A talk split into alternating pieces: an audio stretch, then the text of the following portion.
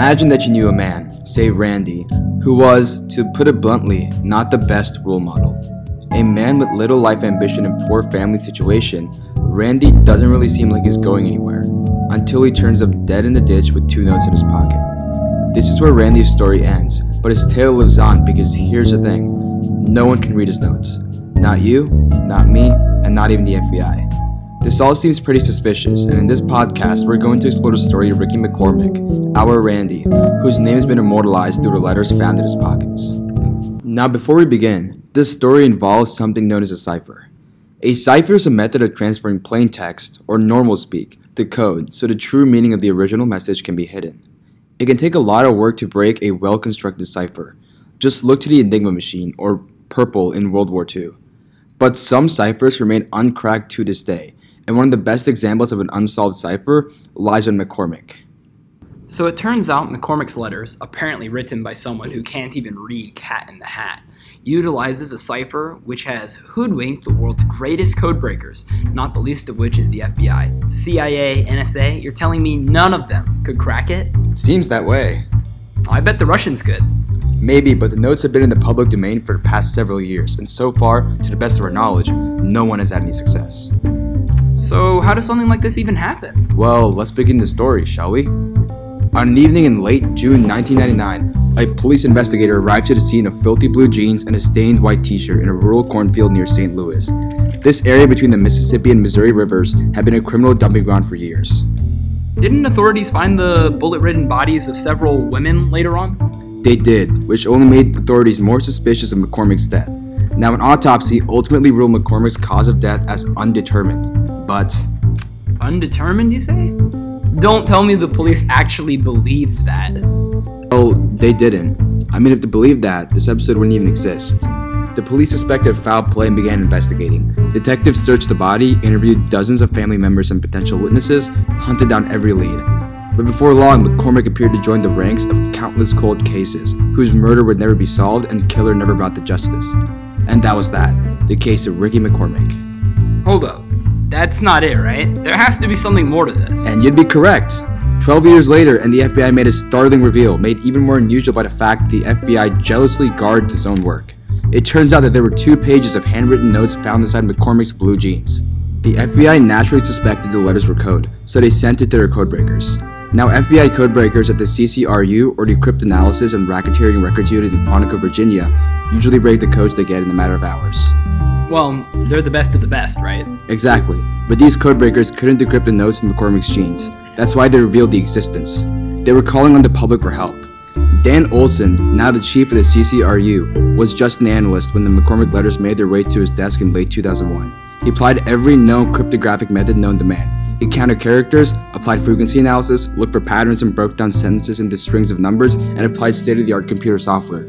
He worked on it for 2 solid weeks and got nowhere. Before we continue, let's add a little backstory. Ricky's mother described him as a dumb boy with no academic talents, and his cousins believed that Ricky often lived in another world. Ricky behaved strangely, and he would come up with tales that illustrated an active imagination. Eventually, he would end up dropping out of high school and worked odd jobs. He preferred working at night. His mother called him a vampire, and was quoted as saying, "He slept all day, and at night he rises." Okay, going back to Olson. He did all he could to break the code. He brought in other analysts to look at the papers. He compared the letters and numbers in the notes to every street address in St. Louis and against maps from across the country. But nothing stood out. Nothing at all. Just a reminder, but he was illiterate, right? Yeah, he could barely read or write, which makes the story of a high school dropout's encrypted notes confuzzle the world's intelligence agencies all the more strange. How do we know that the notes weren't gibberish? That's a great point until we actually look at the letters themselves. According to Olson, an experienced codebreaker, the letters aren't random and signify the use of many different patterns, which can partially be explained by the unusually large number of E's. The problem is, all these different patterns don't align with any known cipher or puzzle, and therein lies the problem. How do we solve a cipher that is, for all intents and purposes, unbreakable? Now, breaking a code takes 4 steps. 1.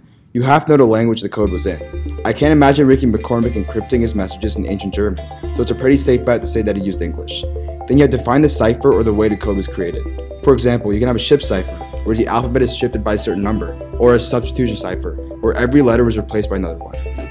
And that's where the FBI is, right? Yeah, so essentially the FBI can't even get past step 2, which means they can't get to the part where they reconstruct a key to convert the ciphertext back to plain text, which is step 3, and then transcribe the coded message back to its original form. So what makes it so tricky? The sheer number of repeating sections of letters basically confirms that this seemingly random sequence isn't so random.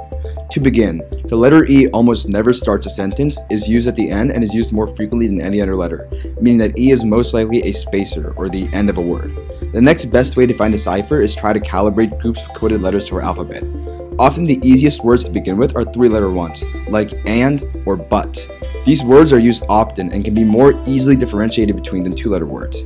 When we look at the McCormick cipher, the groups PRS, NCB, and WLD appear the most frequently. Now remember, these could be common words in the alphabet, but they could also represent prefixes or suffixes. One common five-letter word that shows up in the second sentence of the first letter is NPRSE. If we assume E to be a spacer and PRS to be a suffix, then we have a four-letter word in that sequence that repeats twice. Since PRS begins the sentence after this one, then this four-letter word ends with a common three-letter word that begins the following sentence. The letters J and U never show up in the letters. This could possibly be Z and Q in the English alphabet. I'm using a technique here known as frequency analysis, where I compare the frequency of letters in McCormick's cipher to the frequency of letters in the standard English alphabet.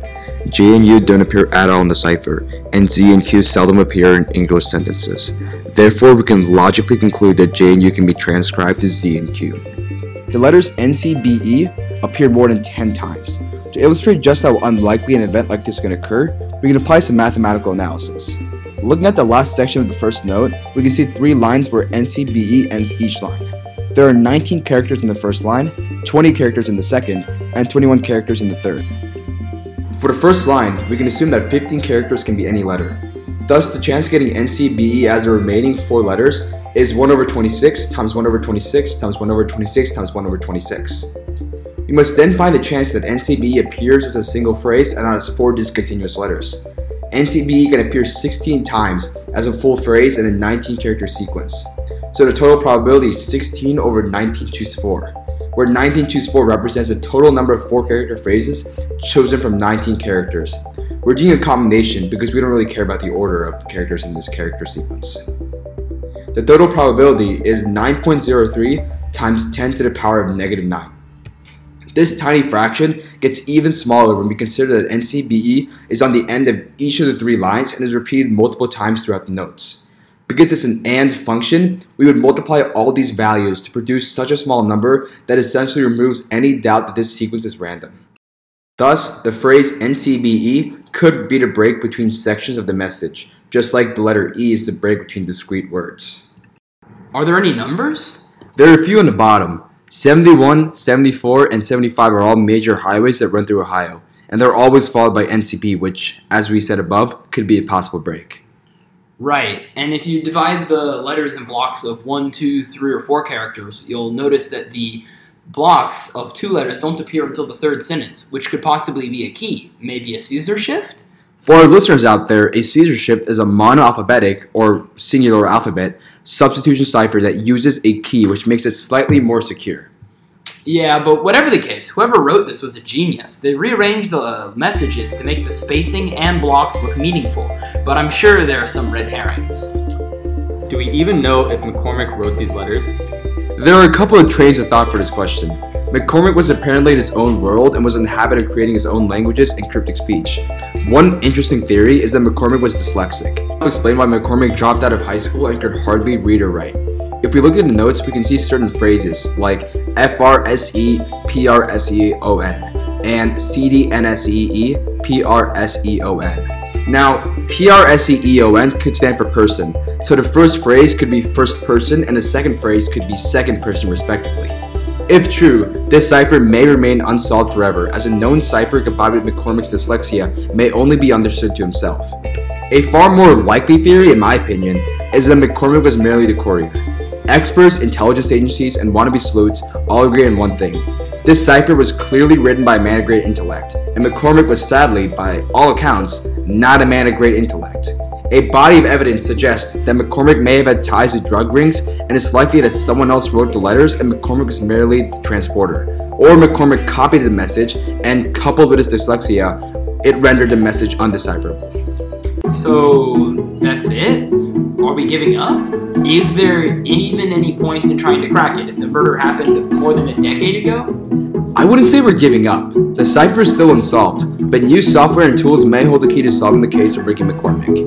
Even if the message is nothing more than a grocery list, it still contains a previously unknown cipher that couldn't be solved for more than a decade.